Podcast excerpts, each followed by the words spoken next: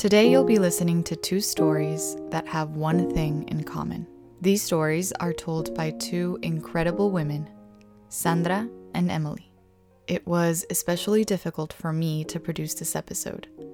When I worked on this introduction, I kept starting over. I wasn't sure where to begin. I'm still not. But I guess I'll begin with the story that I know the best. Let me tell you about my mom, mi mamá. My mother is Mexican, born and raised, and her primary language is Spanish. I speak to her in Spanish, she speaks to me in Spanish. Even though she understands English and can communicate when she needs to, my mother's language is also my first language Spanish. So, for this reason, the first half of this episode will be in Espanol. To go to the English part of this episode, you can skip to around 23 minutes and 40 seconds. Sandra Verónica García Cavazos nació el 5 de agosto de 1968. Ella te diría inmediatamente que es Leo. Ella nació en Monterrey, Nuevo León, y viene de una familia grande que a través de los años se ha hecho pequeña.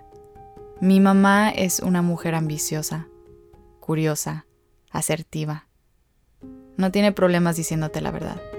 Estudió y se graduó como arquitecta a pesar de que las matemáticas no eran su fuerte. Es cocinera, estudiada del cordon bleu, como ella te recordaría. Tiene dos maestrías y estaba estudiando su segundo doctorado.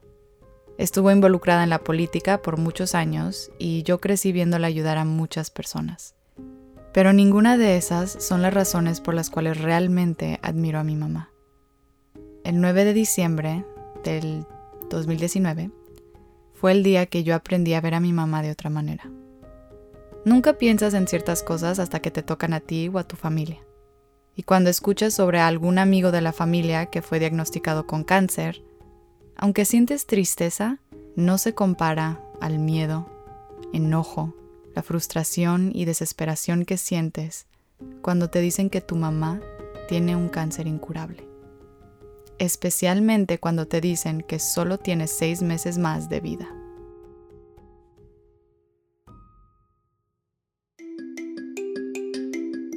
Hola, yo soy Andrea Márquez and this is Latinx, a show brought to you by La Red Hispana and the Hispanic Communications Network for the new generation of Latinx. We want to go beyond listening.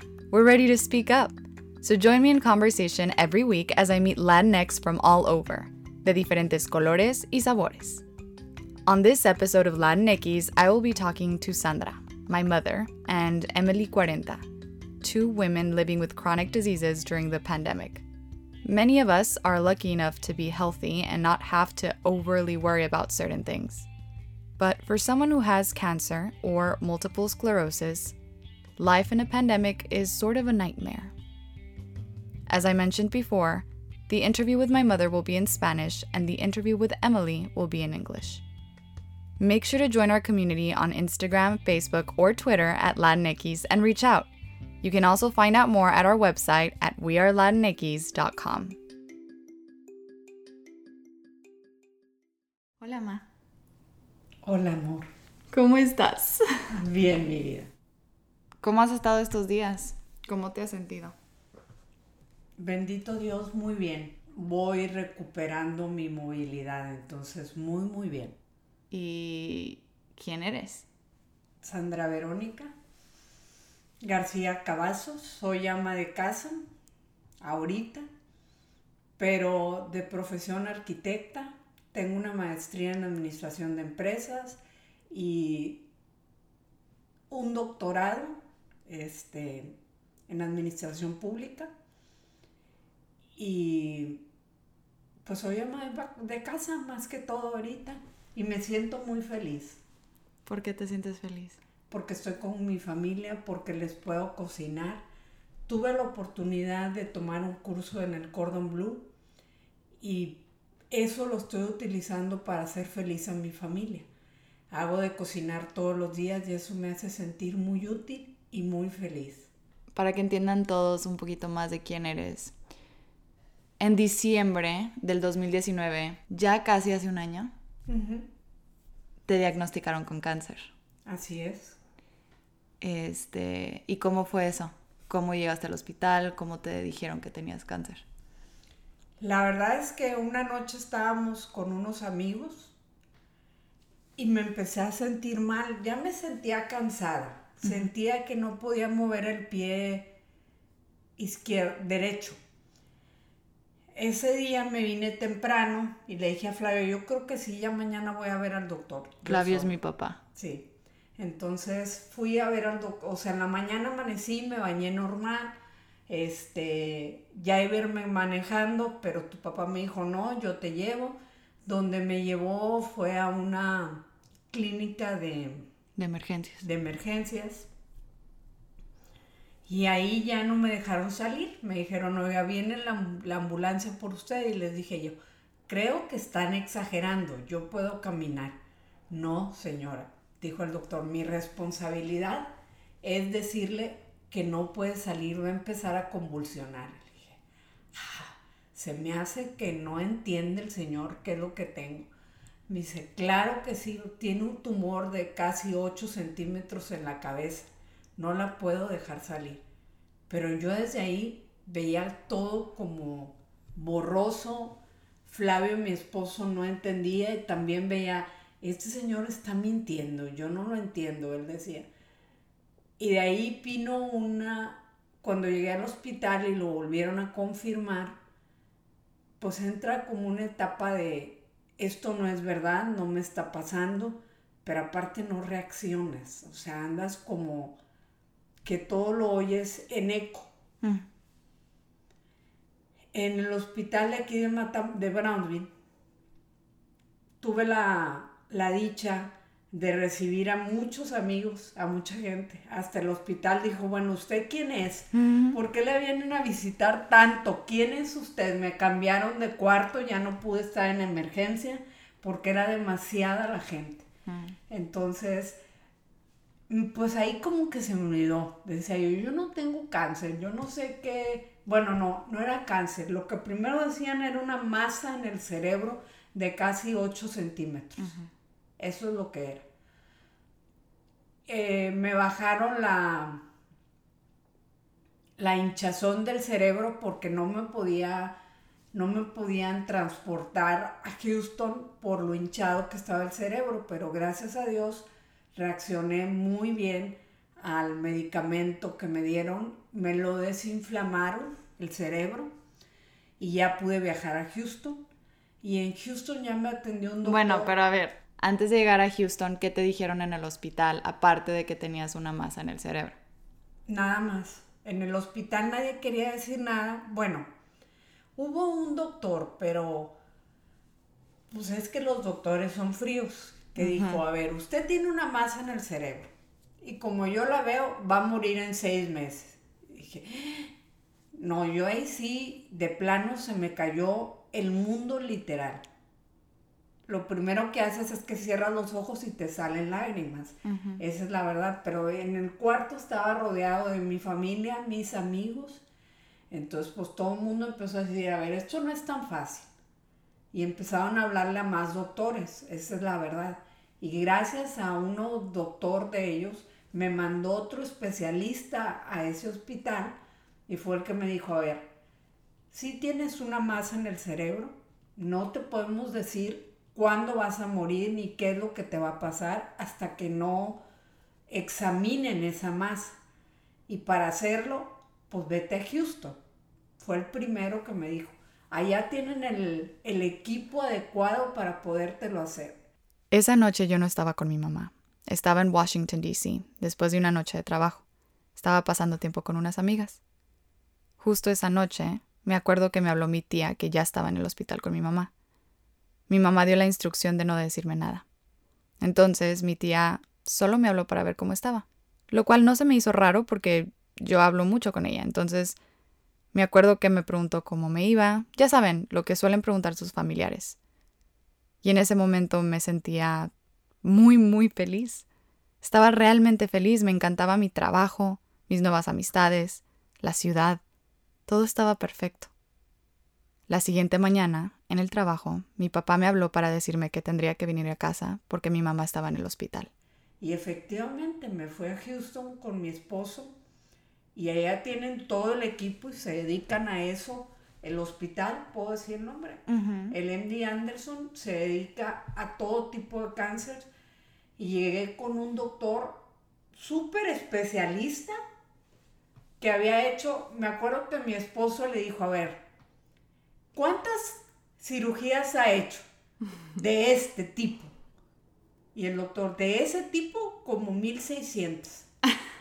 Pero en mi vida llevo como 7000 operaciones. Entonces, pues ya más seguridad no teníamos. Me he topado con, con Dios en cada puerta que me ha puesto. Porque el doctor hizo su trabajo excelente. Después ya me dijeron que era cáncer. Porque hasta ahí el doctor, el primer doctor dijo, yo lo veo muy sencillo. Por cierto, de verdad que fue un milagro porque el doctor se iba el, creo que el 20 de diciembre, pues ya se iba de vacaciones. A mí me vio el, viernes, el miércoles antes del 23, porque me operó el 23. El 23 de diciembre me operó el doctor.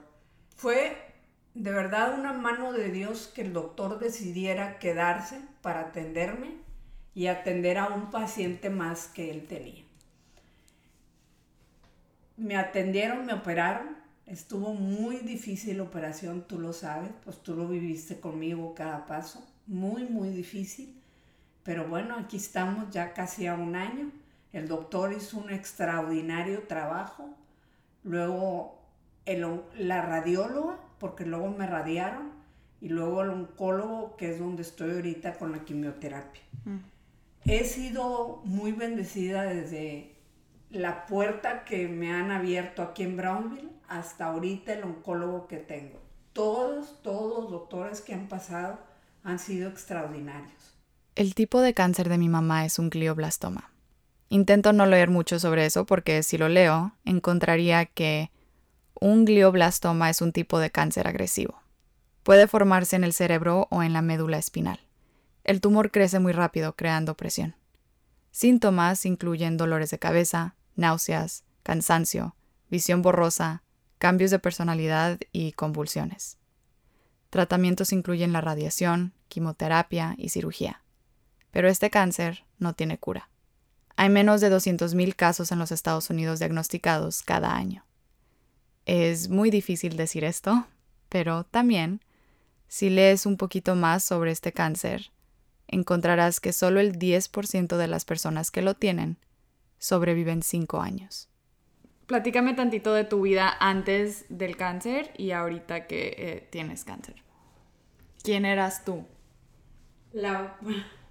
Antes no te, no te alejes tanto a esto. Yo trabajaba en el gobierno, he trabajado en mi vida en el gobierno municipal, en el municipio de Matamoros, en el gobierno estatal, en el estado de Tamaulipas y en el gobierno federal, en el gobierno de México.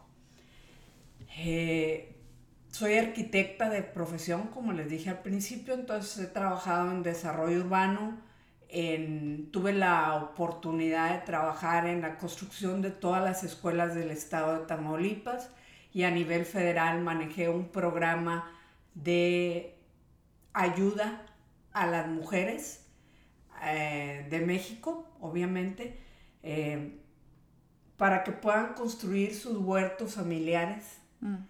O sea, y puedan sembrar. Le dimos a la mujer mexicana la capacidad de ella desarrollarse con las tierras que tienen en su México. ¿Me expliqué? sí. Entonces tuve la oportunidad de trabajar y ayudar a mucha gente en el transcurso de mi vida. Eh, soy madre de familia, soy esposa, soy amiga, soy hermana, eso soy. En eso que estuve en México trabajando, siempre dije que cuando me retirara iba a estudiar cocina. Y me puse a estudiar cocina. Logré ese sueño. Está la escuela en México, estudié cocina Y después, este, pues ya cocino, porque no sabía ni hacer un huevo. O sea, no se me quemaba el agua, casi creo. Sí cocinabas, solo tampoco, no cocinabas como cocinas hoy. Este.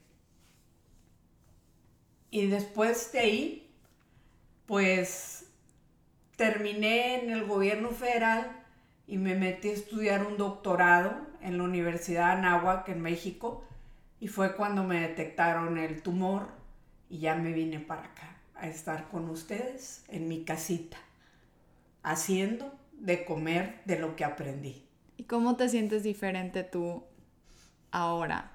O sea, cuando cocinas, por ejemplo, ¿notas una diferencia en tu cuerpo, en cómo te mueves, todo? Digo, sobre todo porque tuviste un, una cirugía en el cerebro. ¿Cómo me siento? Pues estoy recuperando lo que era antes. Yo perdí la movilidad de todo el lado derecho, ya se los había comentado.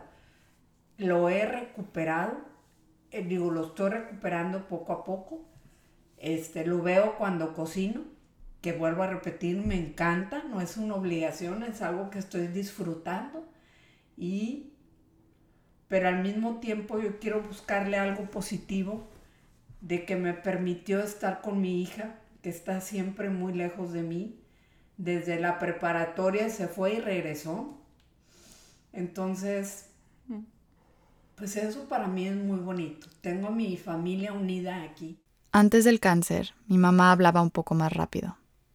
Repetía menos las cosas. Hacía ejercicio todos los días. Corría, hacía yoga, pesas. Hasta estuvo conmigo en taekwondo y baile por un tiempo. Mi mamá parecía estarse moviendo todo el tiempo. Reía fuerte, sonreía mucho, era precisa al hablar y con cada movimiento. Mi mamá sigue sonriendo mucho y riendo fuerte, solo que ahora es más lenta al hablar. Se le dificulta encontrar palabras algunas veces, no es tan precisa al moverse. Ahora, el gran maratón del día para ella es caminar, a un paso mesurado, una milla todos los días, si es que no está muy cansada por la quimioterapia. Pero eso sí, de la cocina es difícil separarla. Bueno, y una de las grandes razones por las que yo, su hija, estoy aquí es por la pandemia, coronavirus, nada nuevo, ya llevamos casi un año vamos a cumplir en este mundo todos viviendo la pandemia del coronavirus. Em, y pues claro, tú, mamá, que fuiste diagnosticada con cáncer y mi papá también, que es tu primary caregiver, que es la persona que se encarga de, estar ahí en, cada vez que vas al hospital, que se encarga de que, bueno, cada cita con el doctor, él está ahí contigo. Entonces, son dos personas que realmente no se pueden arriesgar cuando viene cuando tiene que ver con el coronavirus y las personas que tienen este, enfermedades como el cáncer son las que más alto riesgo tiene. Se tiene que hacer un MRI cada este, mes para ver cómo va avanzando y cómo está afectando la quimioterapia el cerebro, el cáncer que todavía está en el cerebro. ¿Cómo vives tu día a día, por ejemplo, cuando vas a Houston y tienes que ir al hospital? Y más bien también platícame de las otras personas que ves en el hospital, que también tienen cáncer. Cuéntame esas experiencias. Pues sí, mira, la verdad yo soy muy afortunada porque tengo quien me acompañe. Pero hay gente que va totalmente sola al hospital. Primero déjame te comento que tienen, en el hospital hay una fuerte medida de seguridad, o sea, seguridad de higiene. Tú tienes que entrar con tapaboca. Te checan la temperatura antes de entrar. Entras y te hacen una serie de preguntas, o sea, no entras directo al hospital. No te puede acompañar más que una persona o a veces ninguna persona, depende quién sea el enfermo.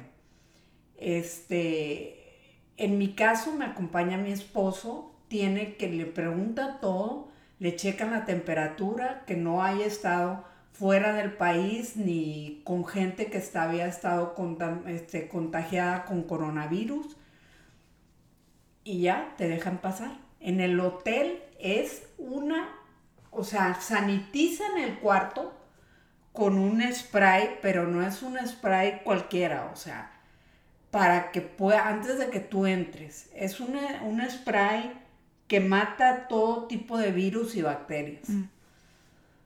Los elevadores nada más pueden subir la familia o junta. Ya no te puedes subir en los elevadores con más gente. Eso pasa también en el hospital y el hotel.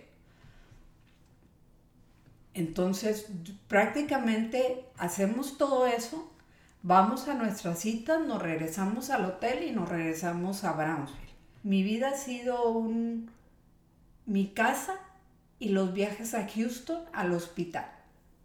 Y se van en carretera. En carretera, no podemos viajar en avión ahorita, pero no por, por la pandemia más que todo.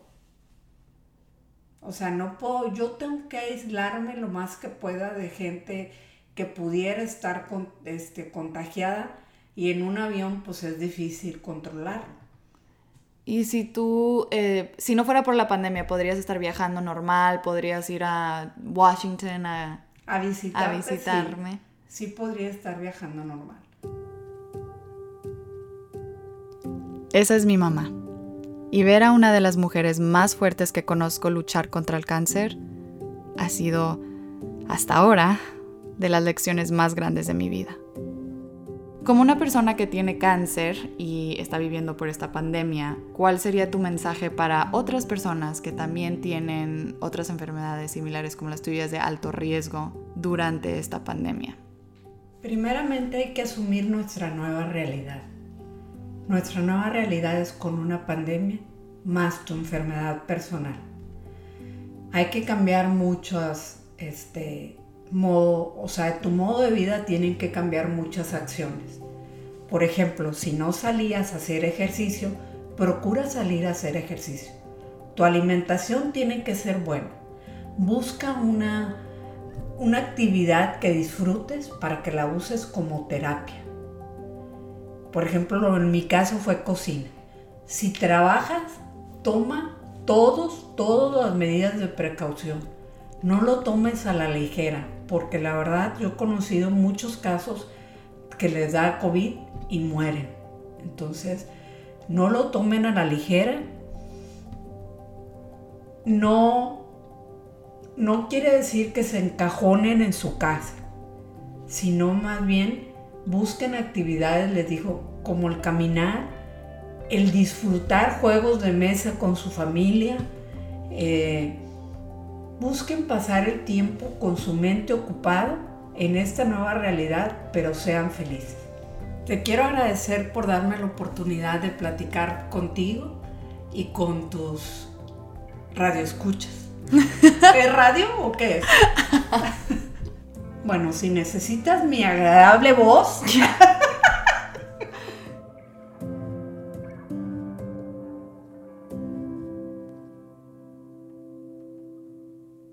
Como mi mamá, hay muchas personas que están viviendo historias difíciles durante esta pandemia. Muchos seres queridos han fallecido, perdido sus trabajos, se han enfermado. Y para muchos que tienen enfermedades crónicas, cada día parece ser una batalla, como para Emily una joven que fue diagnosticada con esclerosis múltiple. This next section is in English.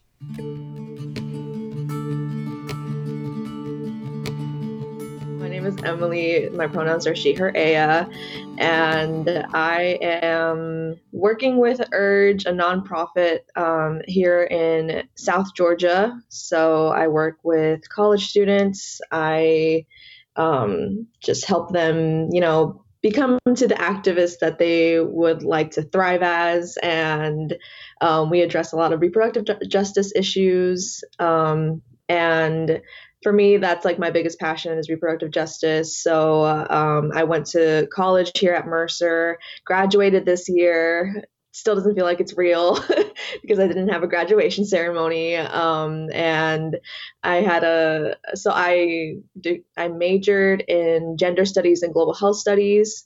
Um, yeah, I'm Mexican American. Um, I was born and raised here in Georgia. That's all I know. Um, last year, I got to visit Mexico for the first time since I was seven. Um, and yeah, I'm the oldest of three girls. Um, yeah, that first generation uh, college graduate background. And also, I'm originally from the metro Atlanta area. So it's very different here in South Georgia, where like the population is not as diverse and um, yeah, it's much more rural than it is in Atlanta, at least. I'm married um, to someone who's in the Air Force, and oh. yeah, so I right now um, we're living apart because of training. So I have to navigate this situation all by myself, but not really, but also really. That's interesting. How long have you been married? Two years. Two years. Okay. Two and a half, I guess. How often do you talk? Do you talk every day? Do you FaceTime? How do you? Uh, we talk every day. Um, he only started training like earlier November, and so um, yeah, like we talk every day. We FaceTime as much as we can. Um, like there's not a time that we're not texting each other. I'm always just sending texts like, "Hey, I'm driving here. Hey, I made it here," uh, and just checking in, especially with my injections. Um, with my condition, he's always like, "Are you actually taking them on time?" Because I hate doing them. I hate needles, and um, he's been very helpful in keeping me accountable with my medications it's weird. Um, I don't. I, I, that's all I can describe it as is weird because of the situation now where we really can't see each other. Mm-hmm. Um, I mm-hmm. can't travel as often as I can. Can you talk to me a little bit about what condition you have? Yeah, um, I have uh, multiple sclerosis. I was diagnosed in J- July of this year, so um, before the pandemic happened. Um, I got sick in February, like late February. People thought that I may have had COVID, but I'm like, no, these symptoms are nothing related to COVID. Um, it was all just fatigue, dizziness, like vertigo, um, nystagmus, where my eye couldn't really see the peripherals of my vision. Um, I spent two weeks like that where I felt always like I could not really take care of myself because I it took a lot of energy just to get into the shower and to hold myself up.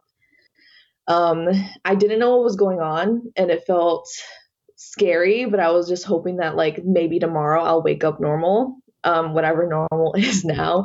But I was just hoping like at least like I just want to be able to walk straight without looking like I'm drunk, going from side to side.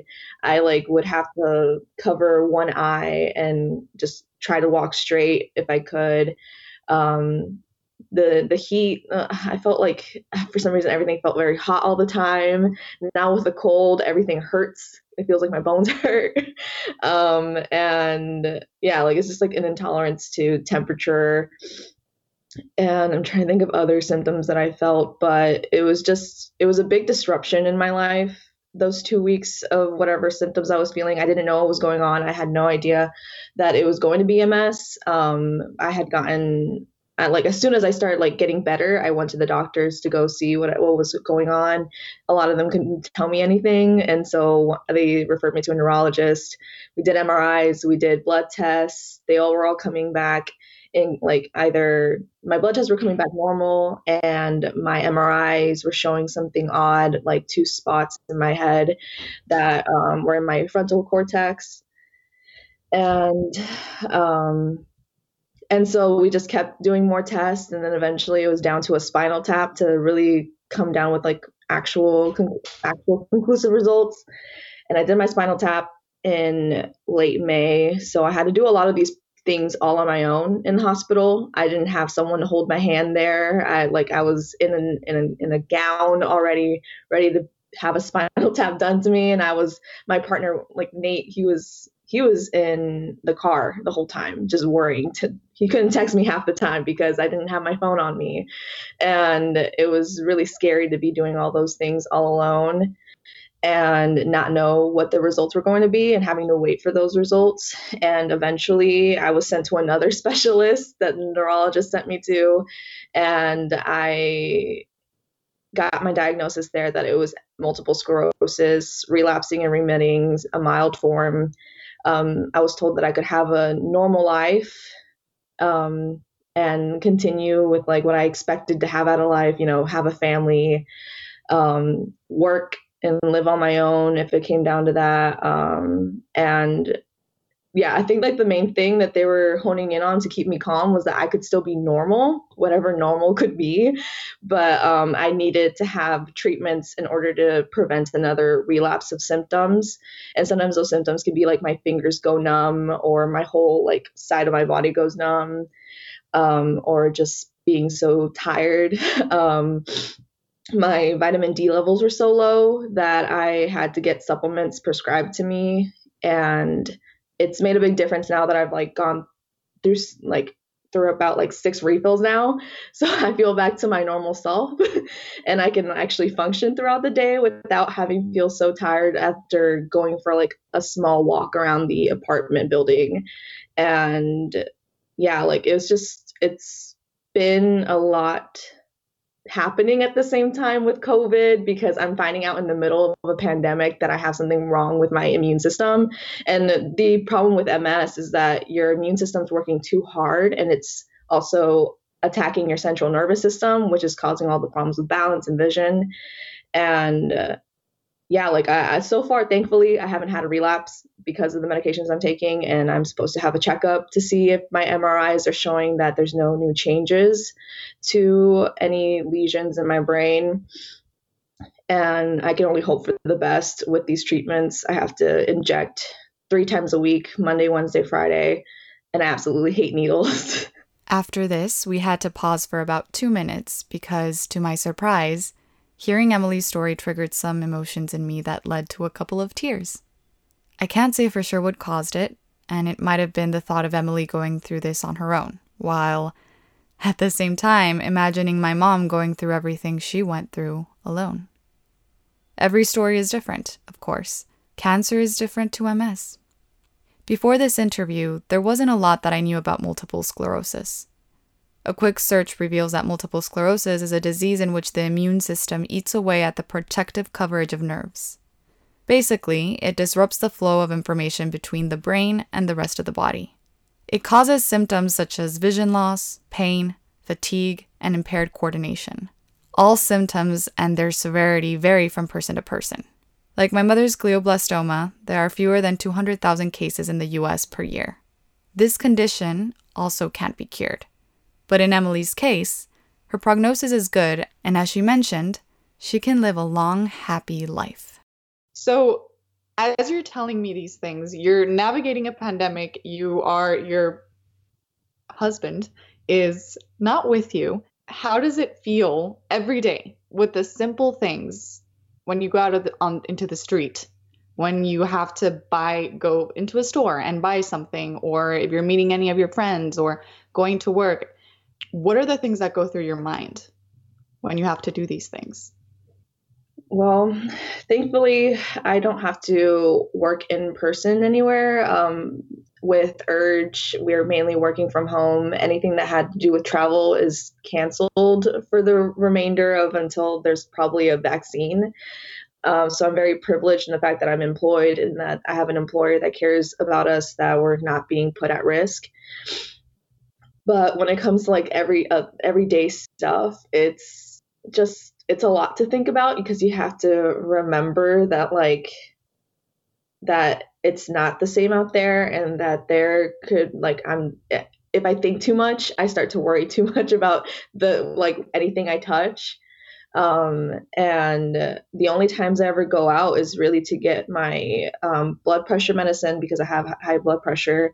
Um, going to Walmart, grocery shopping now alone. Um, that's another thing where I get really frustrated. I'm I'll like just going out in public brings a lot of emotions of like anger, anxiety, and a bit of depression because it feels like nobody cares about you. It feels that um, I like I look normal, whatever normal would be. I look like I'm able, like I'm able bodied, and I can walk and I can um, move around like most people, but um, it's it it frustrates me because all I want to do is scream and say I have this thing that like puts me at risk. Like I can't live how everybody else lives like it's a, it's a new normal for me and i just i feel so frustrated that i'm just like how can you not care about the people around you? Like how are you going to have your nose poking out of your mask? How are you not going to wear your mask? How are you going to take off your mask immediately after getting out of the building? Like um for me i'm just i'm always wearing the mask coming like as soon as before i even leave my apartment i'm wearing the mask until i get to my car then when I have to get out of the car, I have to I put my mask on, and then I once I go into the building, wherever whatever building I go to, I um, keep the mask on and I I sanitize as, as many things as I can, and then going back into the car, I first sanitize my hands, and then I sanitize my keys, and I start sanitizing everything, and then I take off my mask, and it just feels like um, frustrating because I also like it, when it was in the middle of summer, I would also complain about not being able to breathe in my mask because I was just like, this is stuffy in here. It feels gross. Um, I don't like my hot breath hitting me back in my face. So I understand the frustration of wearing a mask, but um, but I still kept it on. I'm like, no matter how uncomfortable I am, I know that like I'm healthier than the person next to me, and I don't even know what they may have either. So, I for me, it just made me more. Um, it made me consider more like I don't know what people have, like what they're dealing with, so I'm not going to even risk it. And uh, I don't eat out. If I do go, if I do get food, I pick it up, and I'm doing the same thing of like the same routine of like trying to be safe, keeping my distance. And it's really irritating when people don't keep their distance from me. Um, I try to stand far from them in line. Um, and whenever I do pick up things, I'm trying to be on time, punctual, so I can get in and out as quick as possible. Going to drive throughs, I keep my mask on too. I'm just like, I'm just, it feels like I'm being too precautious, but it's just like, I, I, I feel like it's a, a form of respect for the person who is serving me who has to work in like in in a building. And i also like i want to protect myself. So i feel like it's just that that kind of mutual respect and i feel like that's what's missing at least in the area that i'm at because a lot of people will just have the nerve to show up without a mask. And and it's just it's just frustrating. Um i wish it was easier that I wish people could actually stay at home. A lot of the people that I do know that are my age, they were, I thought that I had like some type of support because I'm like, oh, these people are also advocating for folks to stay at home at the beginning of this whole pandemic here in the United States. And now I see them going to bars saying, oh, we socially distance. But I'm like, you're not socially distancing, distancing at a bar, or they're going to the they're going to Disney World or they're going um, they're going to like these music events in our city or they're just or going to football games. I'm I, I see that they're that they're frustrated as well that they're also giving into that temptation of wanting to be around people but I don't have that luxury and it feels like I'm being left out and I'm just like okay well I'm being left out but I'm still being healthy. Like I'm gonna be healthy. I'm going to, um, I'm going to, I'm like I'm gonna get through this.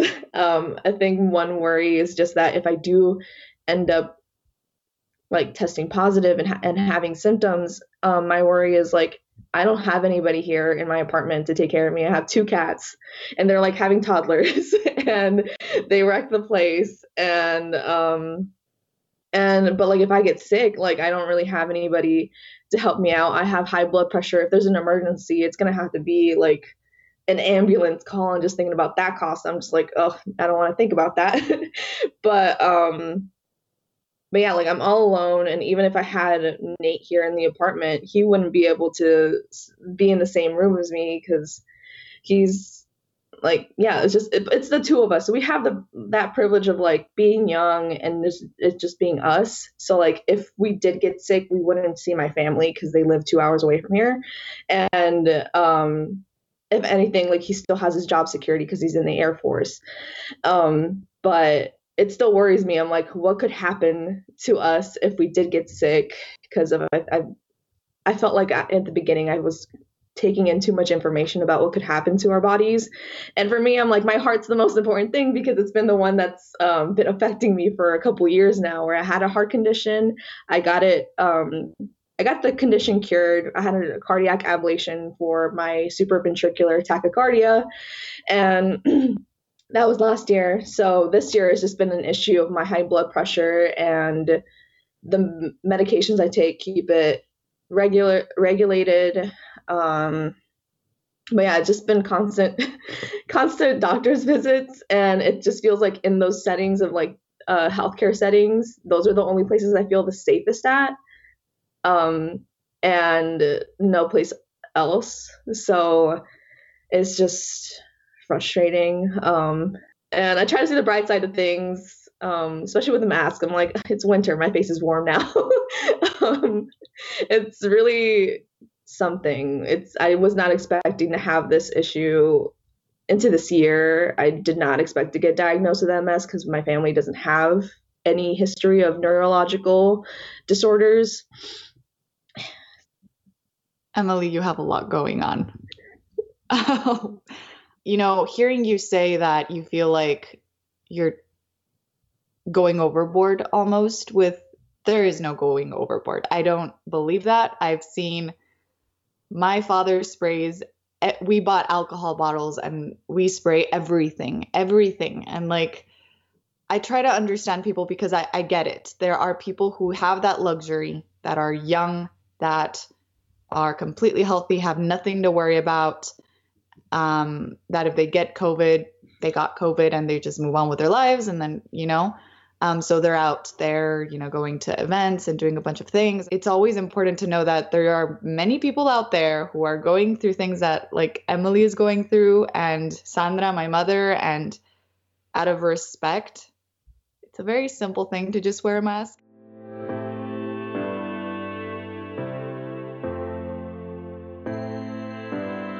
You have a chronic disease, and as you say, you try to look at the positive things. It sometimes gets really difficult, right? To to stay in that mentality, especialmente cuando ves otras personas viviendo sus vidas como si nada. And you're young, you want to live life, you want to do things, you want to go places. Um, so, what would be your recommendation to someone else around your age who also has a chronic disease and feels very frustrated, just like you do? I think it's just my mindset. I'm just gonna say, well, like what's helped me out is just like my mindset has been like I can only control what I can control. I can't control what other people what other other people are going to do, um, and that is something to get comfortable with, accept, is that acceptance in that grieving process because at the beginning we were all grieving a lot of what was changing and things are still not back to normal. Um, and one thing that helped me out the most was finding support groups either on Facebook or on an app called Almighty where people could just talk about something that was like, oh, like what's something that brings you joy or what's something that's been bothering you lately, like just to just vent it out and then have people also relate to it. Having those support groups have been very helpful because it makes the things much less scary knowing that there's someone else who's going through the same thing or something similar and that you are not going through it alone because um, it feels very lonely having to stay at home and not being able to interact with people the way we used to and now it's like more important to find that community digitally mm. and um yeah like there's there's a lot of people who are going through the same thing and it's not just uh it's not just a specific individual experience, I think that um, it's very easy to get lost in the fact that like you are physically alone um, and self isolating isn't like socially is not helpful at all with your mental health because we are social creatures. So um, I definitely recommend getting like getting in touch with people who are going through the same experience or similar, just navigating this pandemic with a chronic illness. and if you're able to, then try therapy. I have been going through the therapy um, through Better BetterHelp, and it's made such a big difference with the changes in my life that I've had to face, like graduation, a new job, um, you know, this new diagnosis, and like getting accustomed to it. Like therapy has helped me a lot and it's really grounded me in this in like all this because it's so easy to start uh, overthinking and you know thinking the worst and uh, i think like we just need we all just need someone to talk to that can like keep us you know like keep us in what's the reality and what the not just positive but like what that, that, that there's still a future um, we're not going to always be holed up in our apartments, and we have all we have is each other. We have our families. Um, I, I it's I don't like to talk about positivity too much, just because there's that there's that toxic positivity where like mm-hmm. you be happy, but um, but I, I want I always try to think about what am I grateful for today like if I have my MS symptoms um, showing up in in small ways, I still think about like, well, I was able to shower today. Like I was able to, you know, drive today. Because for me, driving has been the thing that's been keeping me sane. Is having those drives. Like even though I can't stop anywhere, just driving around has been helpful. Where I can still see the world and not have to be looking at the TV all the time. Um, yeah, I, like it's it's having to be creative as well with how to keep yourself um, entertained and busy, and also giving yourself some grace that it's not always going to be easy to be grateful or to feel like physically well, and I've had to just accept the days where I'm so tired I can't do anything, and I'm just like, okay, well I'm just going to lay in bed until I'm able to get the energy to eat a little bit and then go back in bed. That's all I can do today, and that's okay. For those of you who don't know him yet, Ariel, my producer, is always present during the interviews. He makes sure everything is running smoothly. And sometimes he has questions of his own. What is the best way when you're having these days um, for someone that is in your life or in, in anyone else's life, you know, to to just be there. So I don't know if, if I made my question clear, um, but you know, how, how can how can someone just be there for someone else? I think it just starts with asking, like, how can I support you? Like, is there anything that I can do to help? Um, how like checking in just being like how are you feeling? Are you up for anything today? Um, would you like company? Sometimes sometimes it's nice to have company sometimes it's okay to be alone. And um, yeah just respecting boundaries just asking like what yeah like what what would you like? Like how what's the best support i can give you today? And how often do you need me to check in on you? Um, because we like at least for myself i don't like to feel like a burden. And i also um, still want to um, have the check-ins to um, to just talk either talk or just to spend some time together.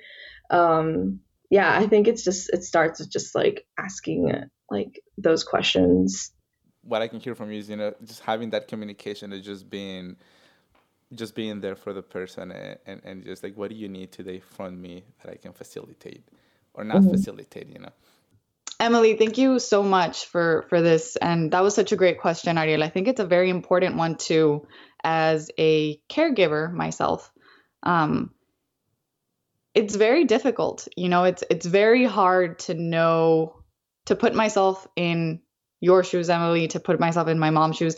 I can't even get myself to say I understand or when I imagine it as you said, you know, you you don't want to even start imagining what would happen if you got covid because oh my god, the the like all of the other things that would branch out as problems that you don't even want to get there, it's the same thing for me. Like I when I look at my mom, when I see how different she is, um, pre cancer and now, like after surgery, brain surgery, she's a different person. She, and when I see her, I just, I'm like, I can't, all I can do is admire you and, and see how I can help.